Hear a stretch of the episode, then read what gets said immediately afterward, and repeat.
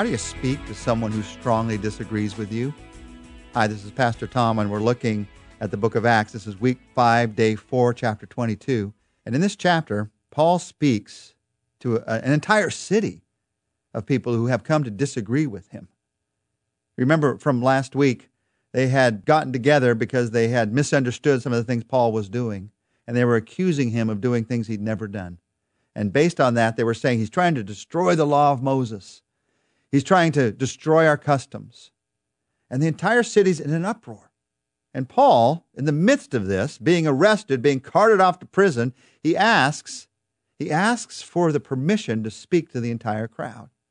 And for some reason, he's given that permission. Maybe they thought he could calm down the crowd. They saw a certain look in the eyes of the Apostle Paul. I don't know. But they give him the permission to speak to the crowd in that moment. And as you listen to what Paul says, you and I can learn some things about what to say when we're in strong disagreement with somebody, especially when it's over an issue of faith, over an issue of trust in God. What do you do when you strongly disagree over an issue of faith? Maybe with somebody that's in your own family.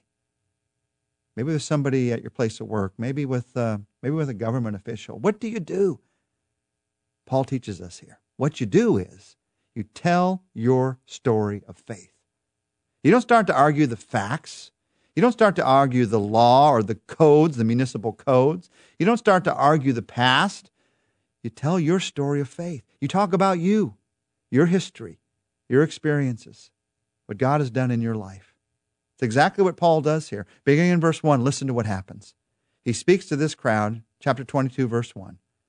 Brothers and fathers, listen now to my defense.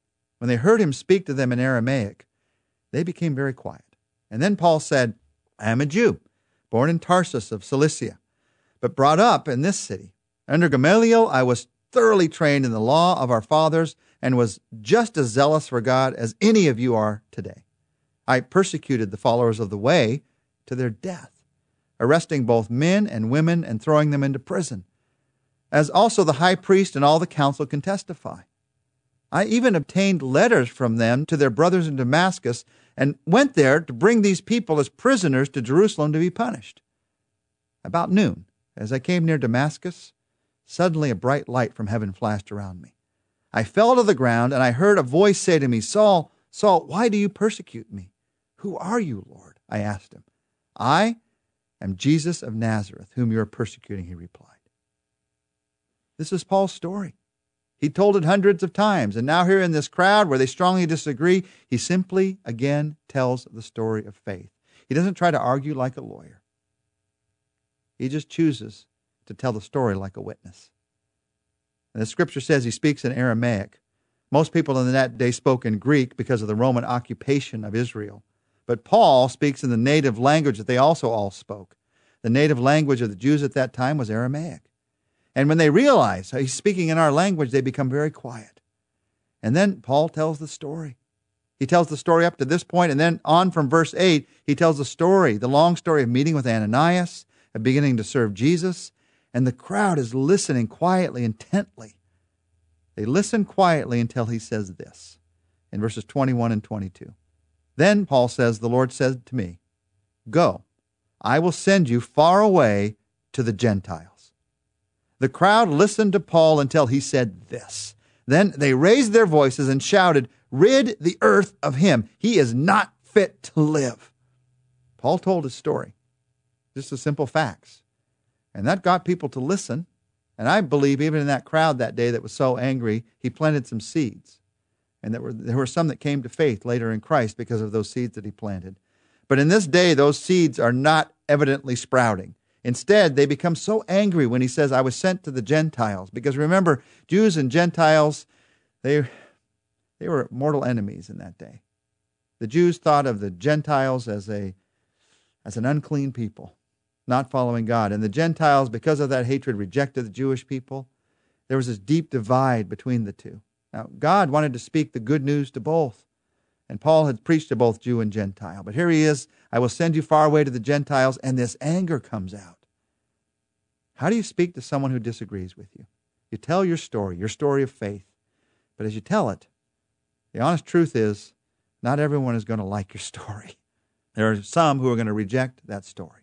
When you tell your story, there comes a dividing line. And there are some who will accept the faith that you're talking about, recognizing, I want to live with that kind of faith. There are others who reject that faith. It could be a very simple story. It could be a story about how you were an alcoholic and you came to realize your life had to be changed. And you found yourself at a Celebrate Recovery meeting, and in that meeting, someone shared with you the good news of who Jesus is, and you realized it's more than a higher power. It's Jesus Christ. That higher power has a name.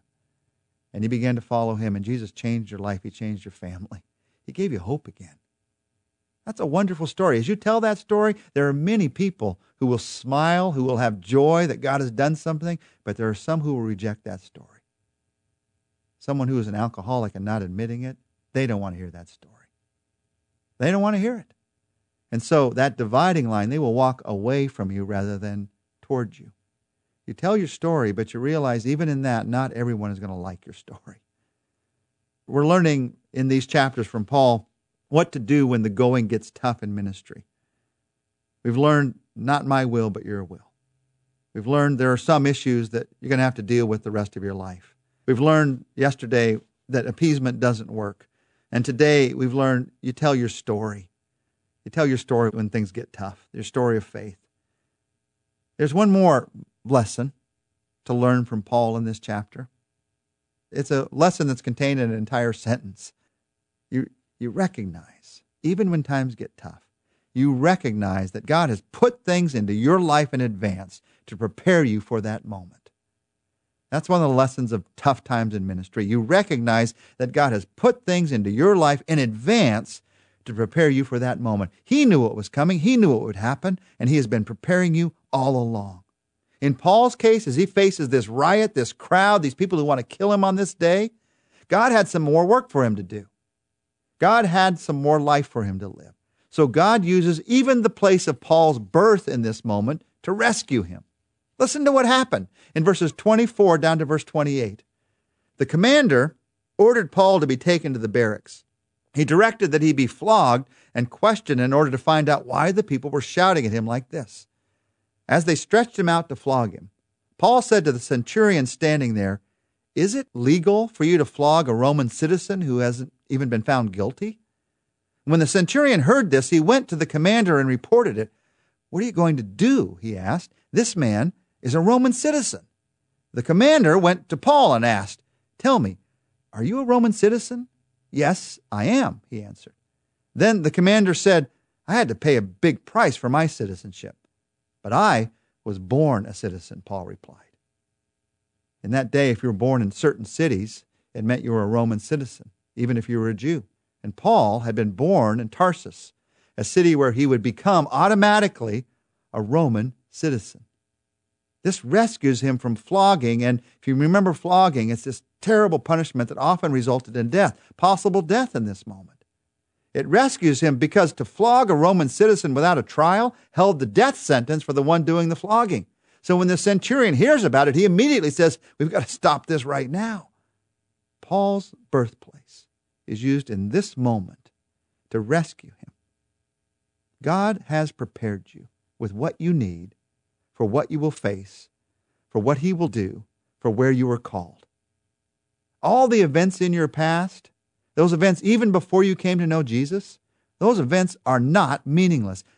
God causes all things to work together for good. And in this case, we see the fact that Paul was born in Tarsus. I don't know what it is in your life, the experience that you had as a child, the place that you were born, the person that you knew in college. I don't know what it is in your life, but God brings it all together, and he uses it for good. God knows the tough things you're going to face in life, the tough times you're going to face as a family, the tough times you're going to face in ministry. So the question is, if you're facing a tough time right now, what has he already put into your life? What relationship? What truth? What encouragement? What has he already put into your life that has prepared you for this tough time?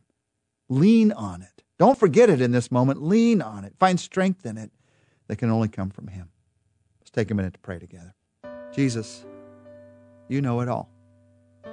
You knew that we were going to face what we are facing right now, even before we faced it.